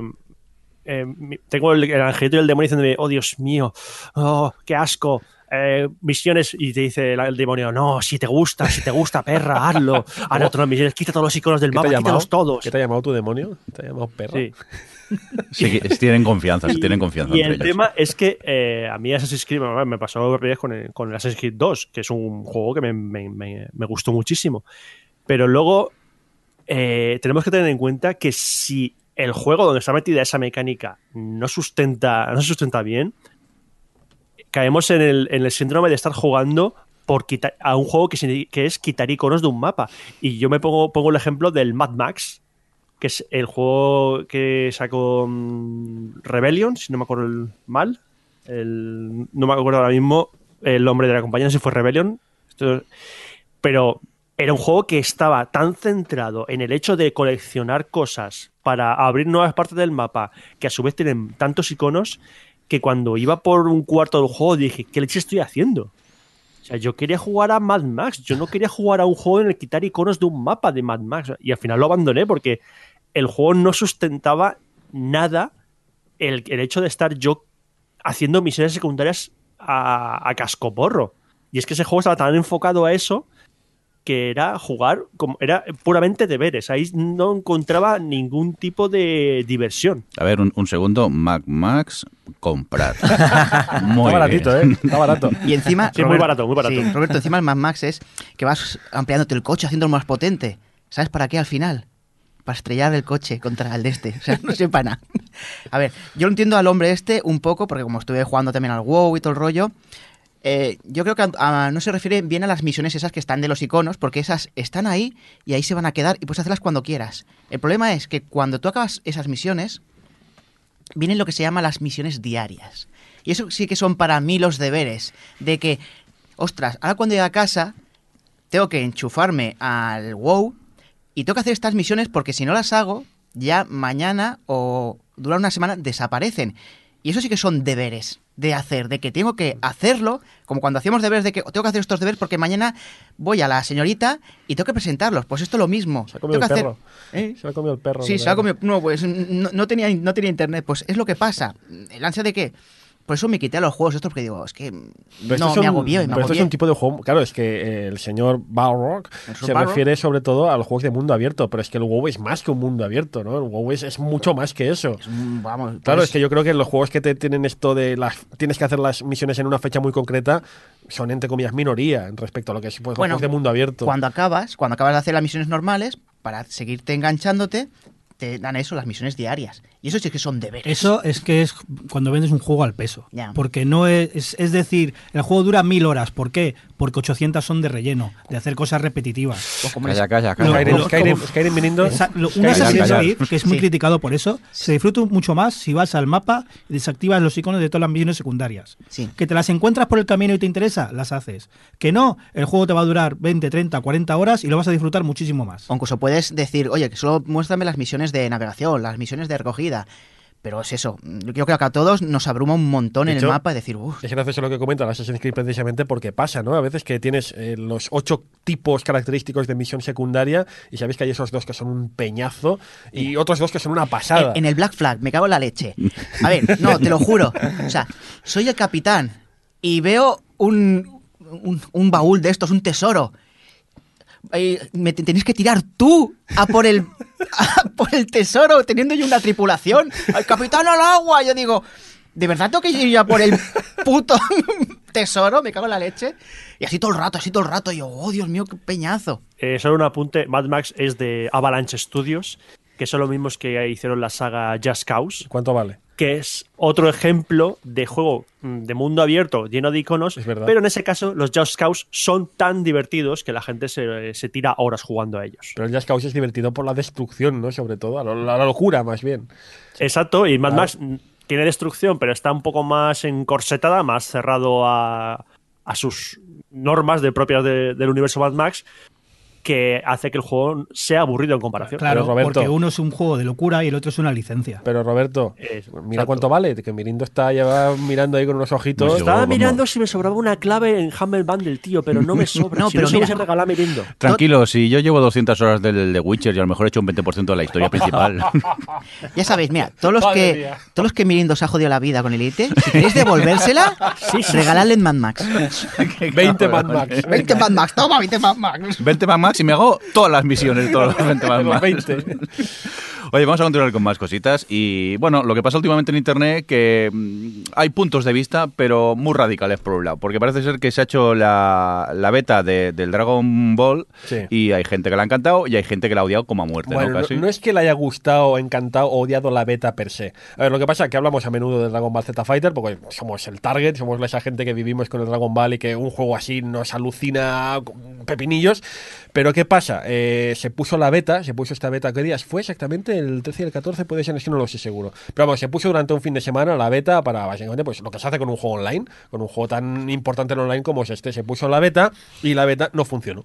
Vamos a decirlo en plata, no funcionó. Había dos modos, que era un tutorial y había el modo versus, que hay que pegarse contra los demás personajes. Había seis o siete personajes seleccionables del plantel definitivo y no ha funcionado. Alguna gente sí que ha podido entrar en un momento dado a jugar, a, a pelear algún par de combates, pero ha habido gente literalmente que incluso ha pagado, eh, tiene el juego completo ya pagado en efectivo, que, que se ha encontrado que no podía jugar. Entonces aquí ha aparecido un debate, un larguísimo debate, con algunos puntos de vista muy importantes, muy interesantes, desde, mira, desde, oye, eh, es un juego magnífico cuya beta no me está vendiendo el juego, que eso en teoría la beta debería servir también para eso, pero por otra parte también gente que muy acertadamente dice, la beta está para esto.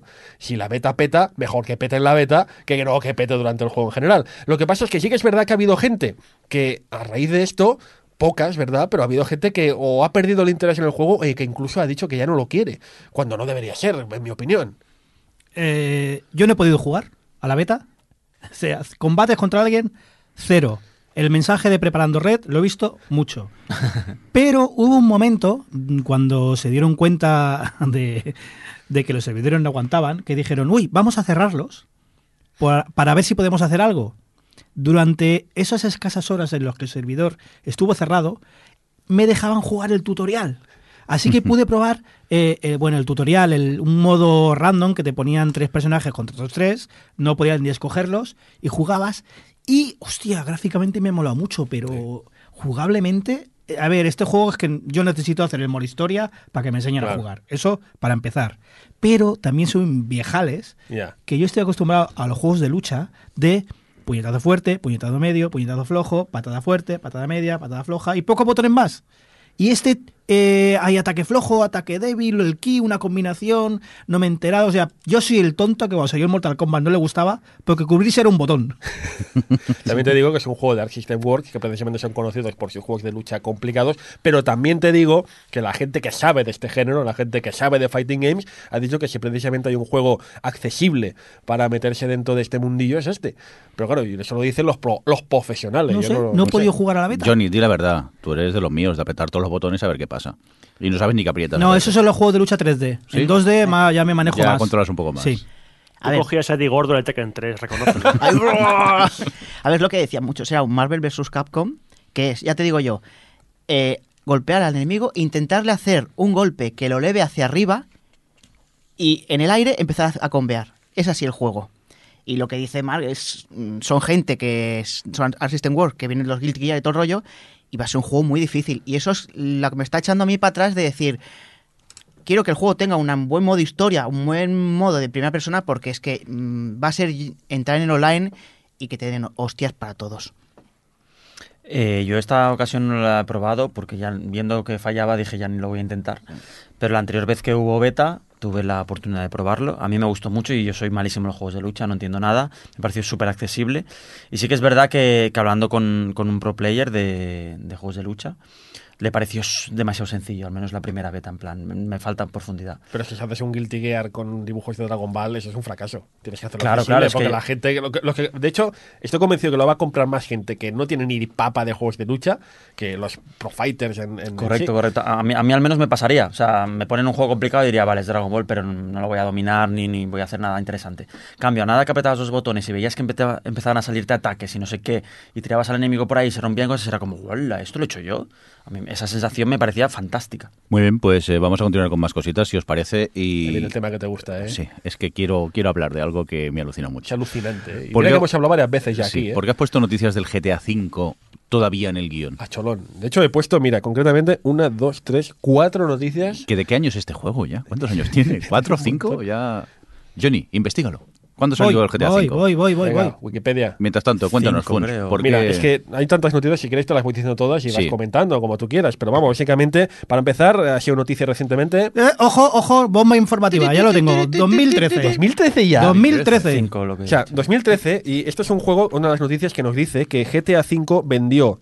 Es el juego que más, vendido, ah, más ha vendido en las últimas semanas en Inglaterra. O sea, siguen los top, no top 5, no, en el top 1 El más de algunos países. Sino que también la noticia nos dice que GTA V vendió en 2017 más, un juego de 2013, vendió más que Destiny 2, que Assassin's Creed Origins o que Star Wars Battlefront 2. Dios. O sea, ha vendido más un juego de hace 5 años. Pero hay más noticias, sobre todo respecto al online, porque es noticias sin ir más lejos que sigue actualizándose GTA Online. Recientemente, hace una semana, se ha publicado un nuevo modo, nuevos vehículos, nuevos descuentos. Y de hecho, en 2017 dicen que fue el mejor año para Grand Theft Auto Online, porque según Rockstar Games, eh, 2017 es el, se conectaron más jugadores que nunca. No tengo la cifra exacta, pero fue el mejor año para este modo que ha tenido nunca en su historia. O sea, que es alucinante que un juego que, es lo que decís, tiene 5 años y siempre lo acabamos comentando en este programa, pero sigue siendo noticia.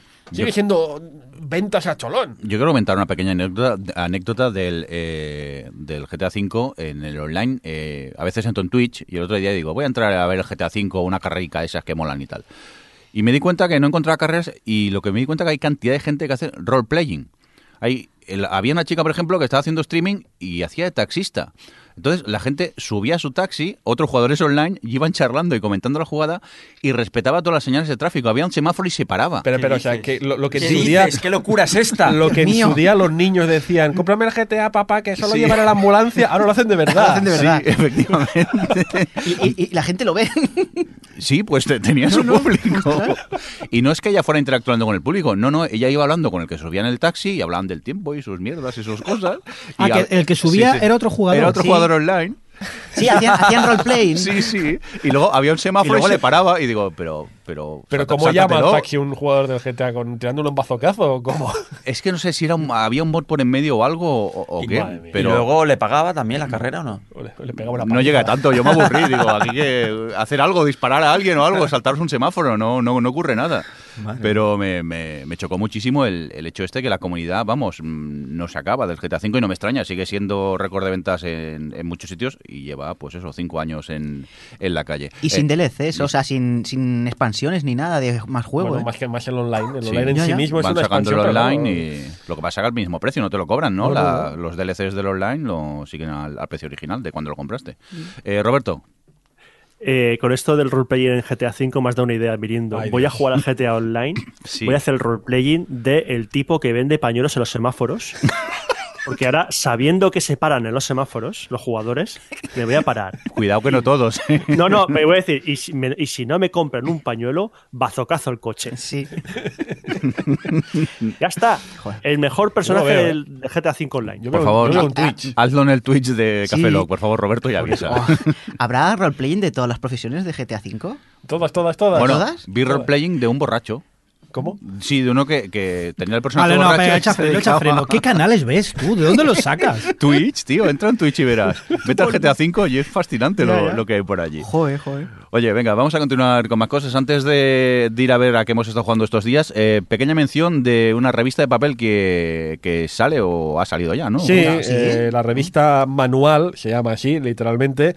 Que bueno, no vamos a entrar en el debate eterno de si el papel está muerto, no hace falta, pero yo quería comentarlo, quería más que nada pues hacer mención de esta revista, porque además la llevan unos pedazos profesionales como son Nacho Requena y compañía. Está Bruno Sol, Ramón Méndez y tantos otros plumas de, de oro del videojuego español.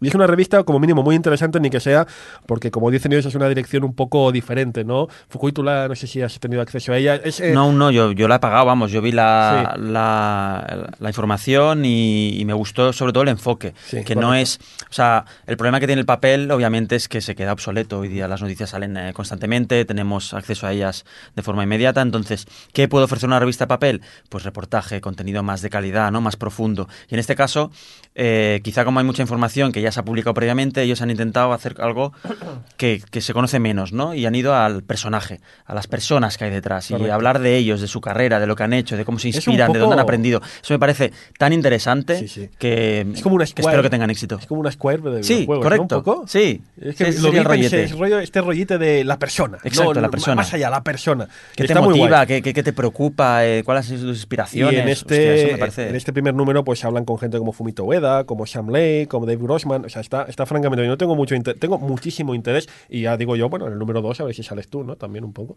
Una portada. Si hablan no de la persona, altura. a mí me interesa. No Sus aventuras con Tinder y esas cosas Claro, así. tío.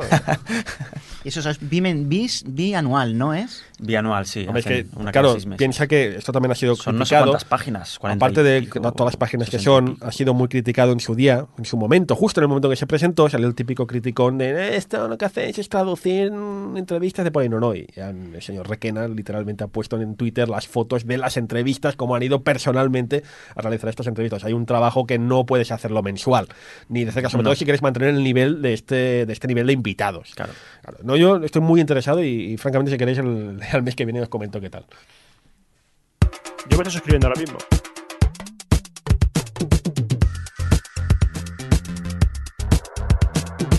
El espacio va despacio.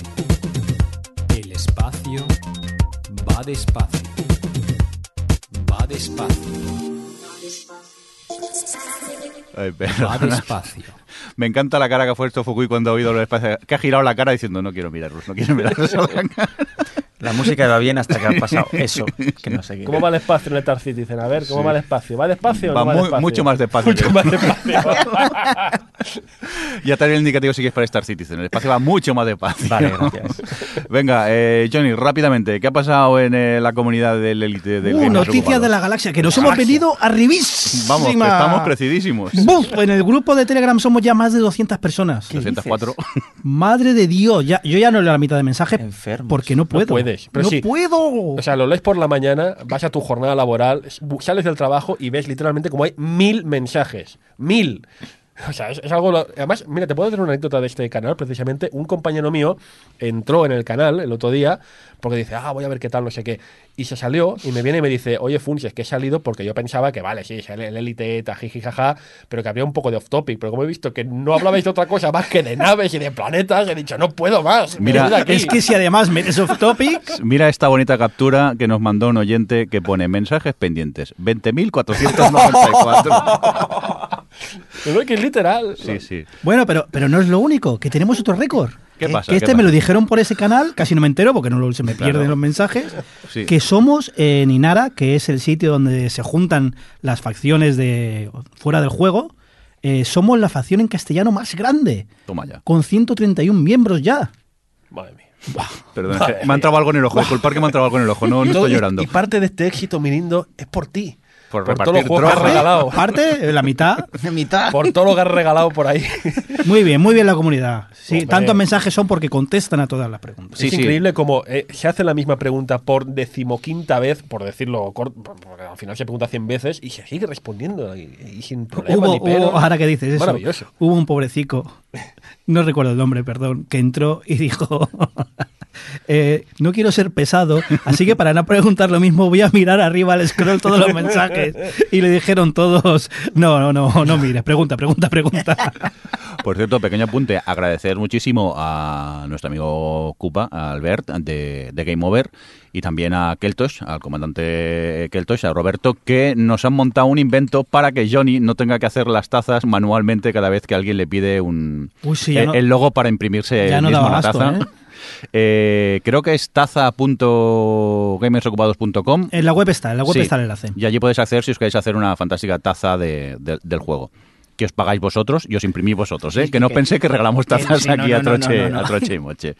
Oye, pues eh, con todo un poco lo que hemos estado, lo que ha pasado en la comunidad FON, eh, vamos a, a ver, a ver, a ver, a ver, a ver, ¿a qué habéis estado jugando? Dios, qué mal estoy. Venga, que ya acaba, tranquilo. acaba, el, último, acaba. el último impulso. Ya, venga, va, ya hay ganas de ir al uruguayo. Venga, empezamos eh, contigo, Roberto Pastor. ¿A qué has jugado tú estos días? Pues yo continúo jugando a Nio en la Play 4 Y ya la puedo contestar a Saeva por una pregunta que me hizo, era que qué me parecía el hecho de que el juego estuviese estructurado de una manera más episódica que los Dark Souls, porque Nioh se parece mucho a, a lo que son los juegos tipo Dark Souls, pero en lo que se refiere a mapa son espacios mucho más cerrados y totalmente inconexos, sino y eh, de hecho hay un mapa de selección de fase. Hmm. Y he de decir que me parece que para gente como nosotros que tiene poco tiempo para jugar, me parece genial. Porque entras a una fase, las fases no son muy largas, la verdad. Sí, se Eh, conectan entre ellas por. Ya, ya ves cuando dices, ah, esto es una, un atajo, o sea, qué guay.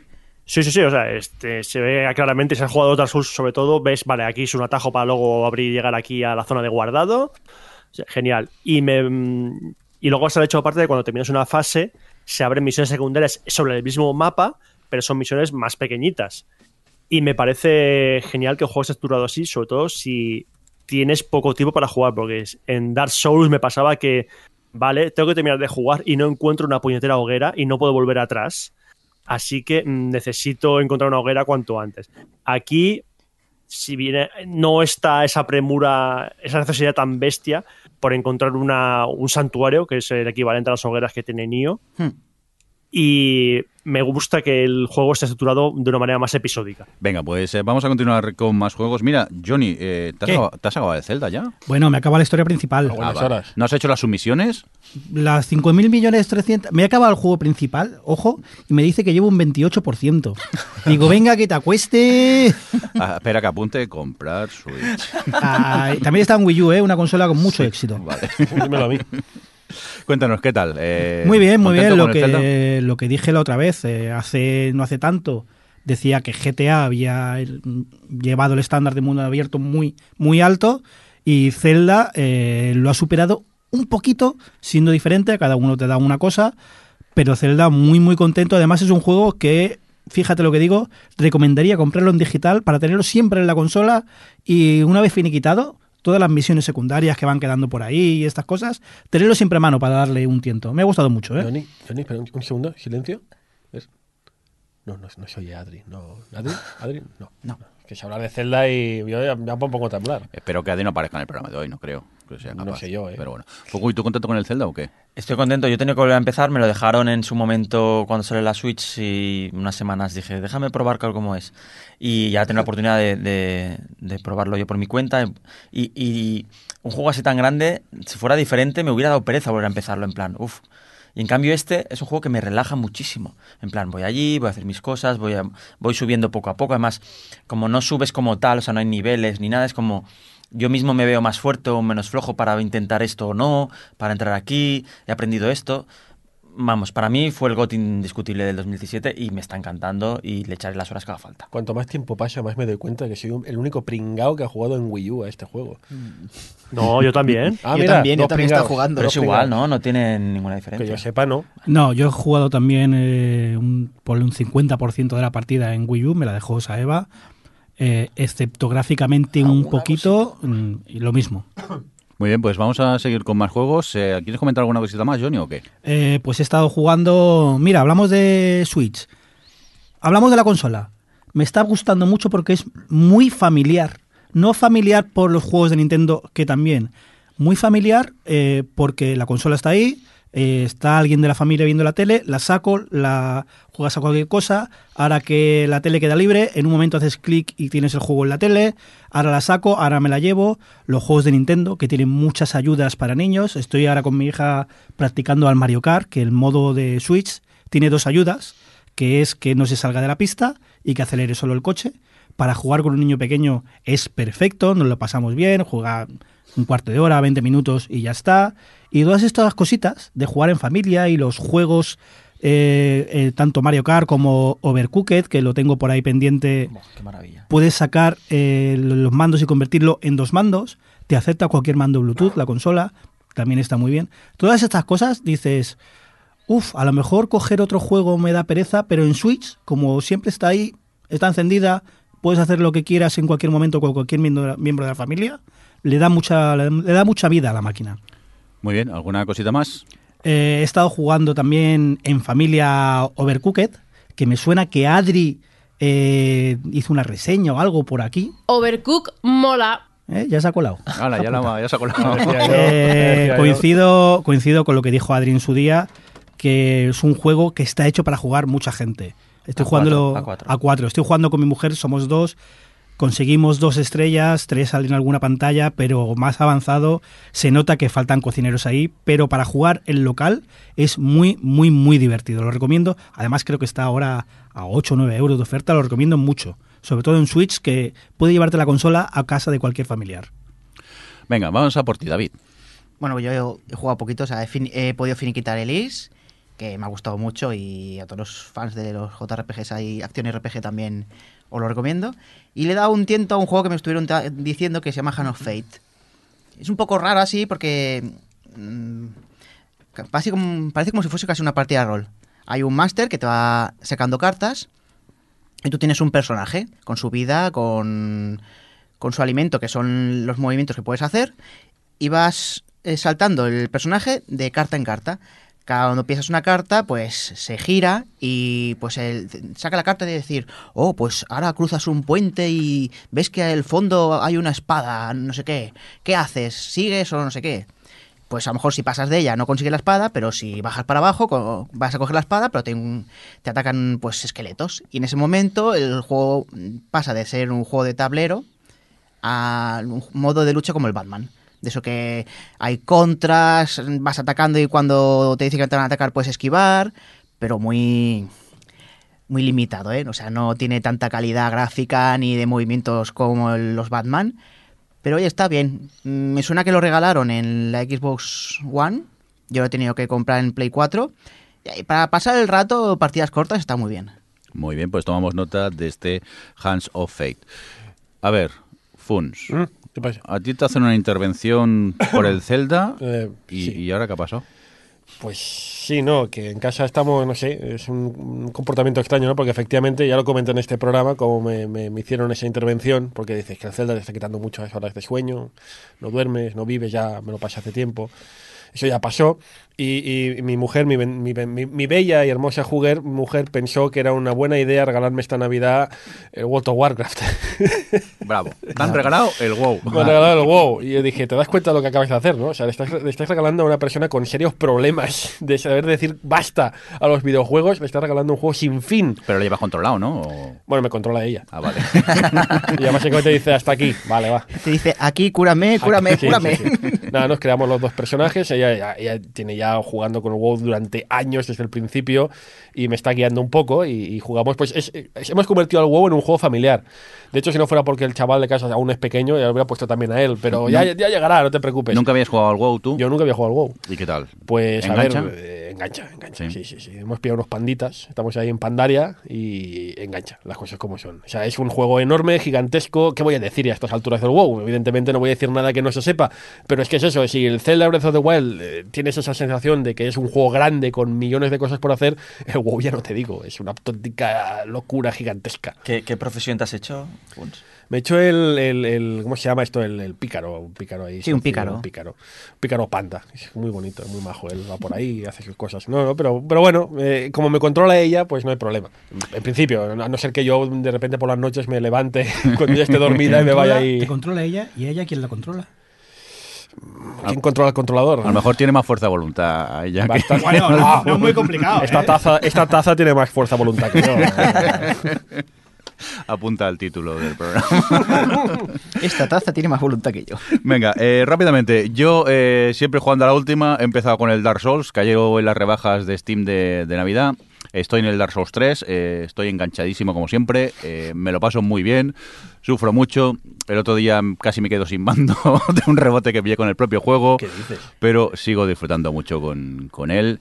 Eh, en este me mola porque encima puedo farmear, que yo soy muy fan de farmear y subir mucho nivel para que luego te mate un simple esqueleto. En el 3 se puede farmear. No, recuerdo yo eso. sí, ¿eh? no desaparecen los bichos. No, No. es como el 2. Más, más ala- me parece que más adelante, o sea, si los matas mucho, mucho, mucho, Sí. mucho, me parece que ya desaparecen. Sí, pero que porque- te deja farmear, ¿eh? Sí, un poco sí. No sí, era ya. como el uno que tenías que ir al- a un sitio de esos a farmear y hacer las locuras, pero No, aquí. Pero bueno, en, en la línea de todos, gráficamente mucho mejor que los, dos- los otros dos anteriores, aunque bueno, mi gráfica es un poco de chichinabo, pero bueno, tira y me lo estoy pasando muy bien. Mm, Yo, desde que conseguí cambiar el chip y, y que me gustase el Dark Souls, no puedo más que dejar de, no puedo más que recomendarlos. Consejo, aunque nos- a lo mejor no todo el mundo que nos escuche me compartirá mi opinión, no toques los DLCs. No vale la pena.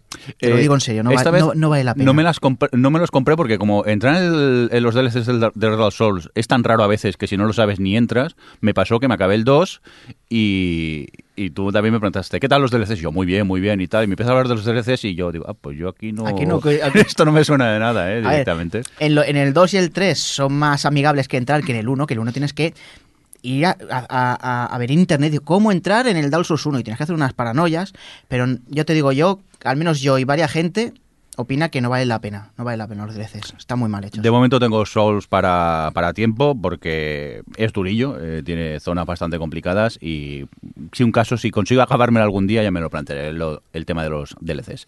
Por cierto, rápidamente, también he tenido la oportunidad de jugar a Thimbleweed Park, eh, este juego de Ron Gilbert y el otro señor era Gary Whitnick, me parece, o algo así. El clásico click and point de toda la vida con el que he disfrutado mucho. Además tiene un sistema, yo siempre he sido muy lerdo en estos juegos, siempre me, me, me enganchaba en un sitio y no sabía cómo evolucionar. Aquí hay un sistema de pistas que supuestamente tú llamas al teléfono, te dan una pista muy básica al principio, si no te aclaras pides otra y cada vez son más concisos hasta el momento que te dicen, coge esto y dáselo a este. Pero afortunadamente no he llegado a, a- a ese extremo. He jugado la versión casual, tienes la versión casual y la versión más pro. Yo probé la casual porque digo, a ver qué tal. Ahora me he puesto con la pro a ver que sí, sí, sí varía mucho o no el, tema. Pero me, lo he pasado muy bomba. Mucha meta referencia a, a juegos de click and point y tal. Y me parece un juego maravilloso. Eso sí, me pareció un pelín caro, me lo pillé por 10 euros en el iPad. Pero bueno, eh, es la comida de tenerlo en el iPad que es muy cómodo para, para jugar. Es que a mí las aventuras ahora, la aventura gráfica me parecen muy de iPad, ¿eh? Me compré el, el Green Fandango, ¿es? El clásico, el remaster, que estaba por un euro en, en el iPad y como había comprado el otro lo vi, lo compré. Y qué malo soy con ese juego, por favor. Es que no había jugado yo cuando salió originalmente. ¿Tan complicado es? ¿O tan loco es que tienes Eh, que hacer combinaciones súper bizarras a ver si, no es si aparece complicado, algo? pero sí que es más difícil de los juegos habituales de la época. sí. Estoy at- atascado en un sitio, no quiero entrar a, a mirar en internet cómo seguir, porque encima, claro, los click and point, depende de cómo hagas la aventura, hasta que te lees todo cómo llegar, te han contado medio juego y, y- y no quiero llegar a ese extremo. De momento estoy probando a ver cómo, cómo va. Pero bueno, altamente recomendable este Thimbleweed Park. Y por mi parte, nada más. Incluso he dejado el Elite, llevo ¿Cómo? 15 días perdido a 2000 años luz de la burbuja, pero no me muevo de allí. ¿Pero Porque, y mira que está el tema calentito ahora en el, en el juego, pero el, el Dark Souls me tiene absorbido completamente. Fukui, ¿a qué has jugado tú? Yo había mencionado antes el, el Zelda, que he vuelto a empezar una partida en mi máquina, ahora mi, mi partida propia, e iré jugando poco a poco. Me, me encanta. Y, eh, he tenido la oportunidad de jugar al, al Mario intensivamente, que, me lo dejaron un poco. Me hice seis mundos ahí a saco. Y yo no soy jugador de coleccionables ni de rebuscar y tal. Y en cambio aquí me perdía los mundos. Por ejemplo, el de la playa, es que dije, quiero más lunas, quiero más lunas. Y las andaba buscando como loco. Me encantó. Eh, he estado jugando un poco al Star Citizen, lo que he podido, porque a veces hay bugs que no te permiten. Ah, pero se puede jugar. Se puede jugar. Sí, a 12 frames para, se intentar, puede. para intentar descubrir cosas nuevas. Quiero hacer un, un vídeo más o menos extenso, entonces estoy capturando y buscando qué, qué puedo decir y qué no. Y he vuelto a recuperar un poco el Overwatch, que lo tenía también olvidado últimamente. Y me, me encanta, es un juego que, que disfruto muchísimo.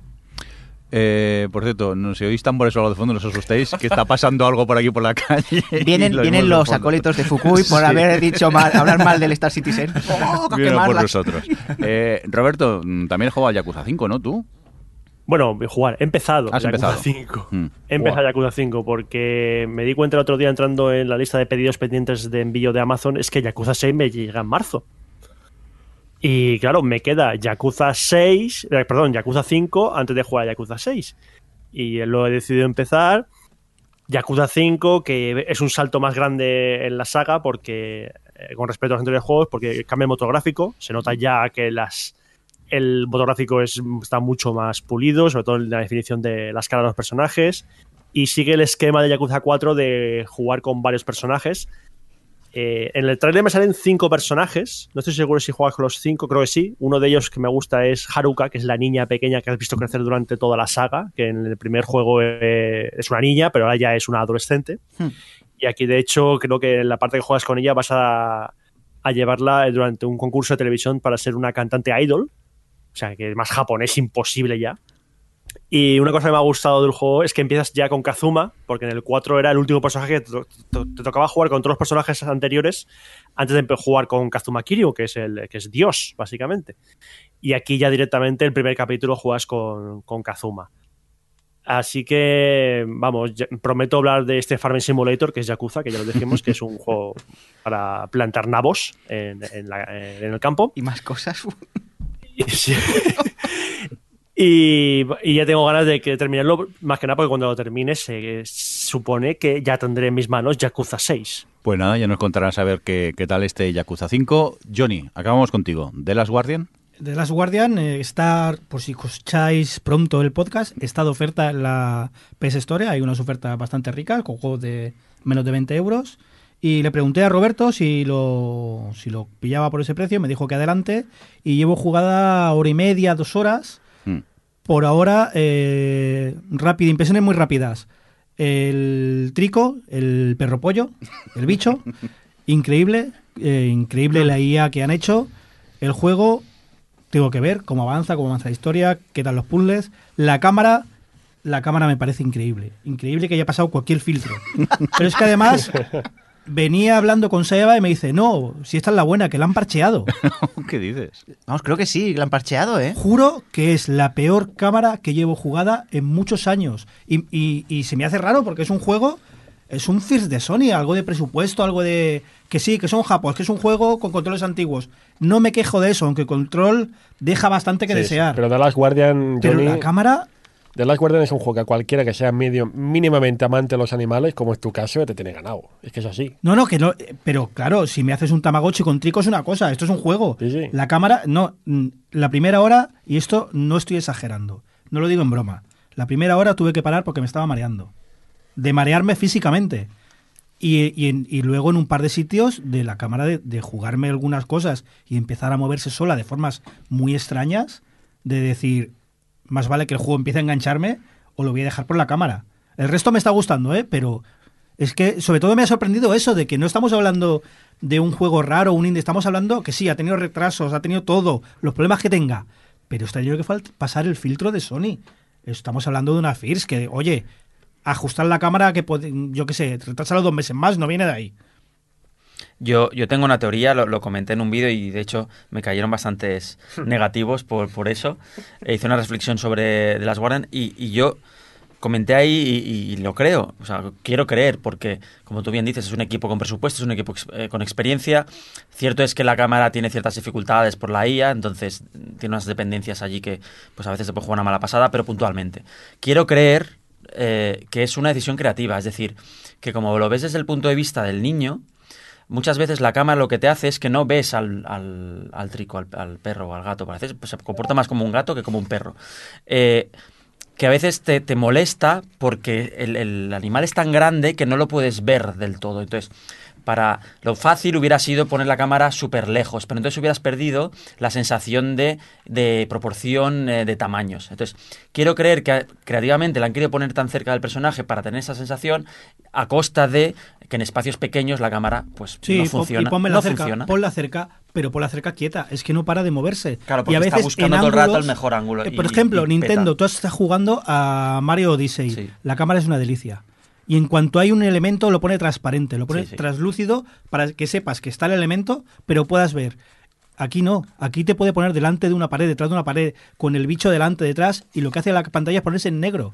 Y no sabes volver, es increíble, es increíble. Yo no estoy de acuerdo con lo que dice Fukui, porque el Ya, ya, juego... na- nadie está de acuerdo conmigo en eso, ya lo sé. Negativo, negativo, pon un negativo. No, no, negativo, negativo. No, es que, a ver, eh, The Last Guardian, que se empezó a desarrollar para PlayStation 3, hay que recordar eso, aunque luego acabó en PlayStation 4, viene de hecho con un motor que es el de el que se hizo con Shadow of the Colossus, que ahí ya la cámara en ciertos momentos se volvió un poco loca y eres un juego de espacios muy abiertos donde la cámara no suele dar tantos problemas porque es, bueno, yo me pongo lejos y ya está.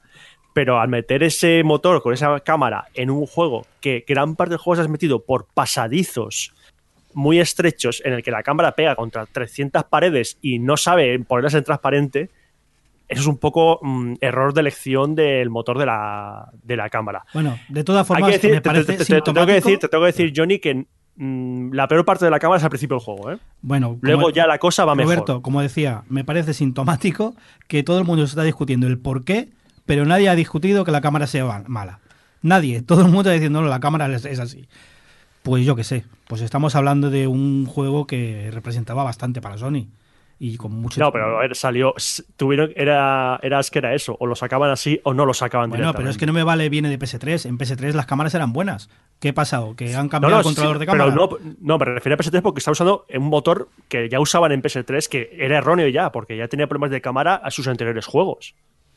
Y aquí no han, han decidido, a ver, Fumi tuvo el desempeño de hacerlo con este sistema, con este motor, y así ha seguido.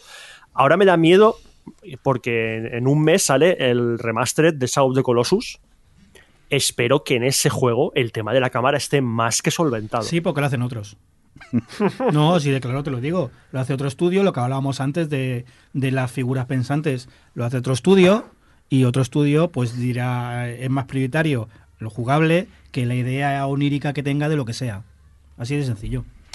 Venga, nos vamos, que estoy yendo a la orquesta de fondo. No sé si eso era por los micros o no, pero ya parece que nos echan. Eh, Fukui, Samuel, muchas gracias por venir una nueva edición aquí en el Gamers Ocupados. Gracias a vosotros por invitarme, me lo he pasado muy bien. Cuando Bye, quieras bye. venir al uruguayo, nos avisas y nos Venga. inventamos un programa para ir al uruguayo, digo, para grabar y eso. Eh, Ah, no viene, no sí. viene.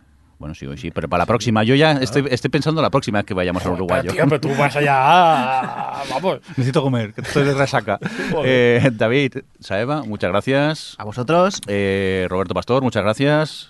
Ojalá os atragantéis en el uruguayo todos. Te te mandaremos las fotos de rigor, no te preocupes. Sí, la- yo comiendo una fideuá, qué bien. Bueno, ganamos nosotros siempre, ya lo sabes. Eh, Funs, muchas gracias. A ti por, por siempre. Por, Eh. por ser tan, tan, tan tú. Sí, gracias. No sé si es bueno o malo, pero bueno. Eh, Johnny, gracias por estar por ahí. A ti, Calva. Eh, Gracias también a Adri y su mini intervención por aquí. Y un cordial saludo de quien nos acompaña. con Rafa, y a Rafa también, pobre. El señor Mirindo. Es verdad, y al pobre Rafa, que lo tengo aquí apuntado y se me ha olvidado. Que nos ha Rafa, explicado Spectra y Meltdown. Sí, sí. Yo, creía, yo creía que eran juegos suyos que iba a presentarlos. O sea, que imagínate. Ra- Rafa era el informático, ¿no? El informático. El equipo informático Sí. de Gamers Y Ocupados. muchas gracias al amigo informático Rafa Laguna. Ahí las da. Venga, que vaya muy bien. Hasta luego.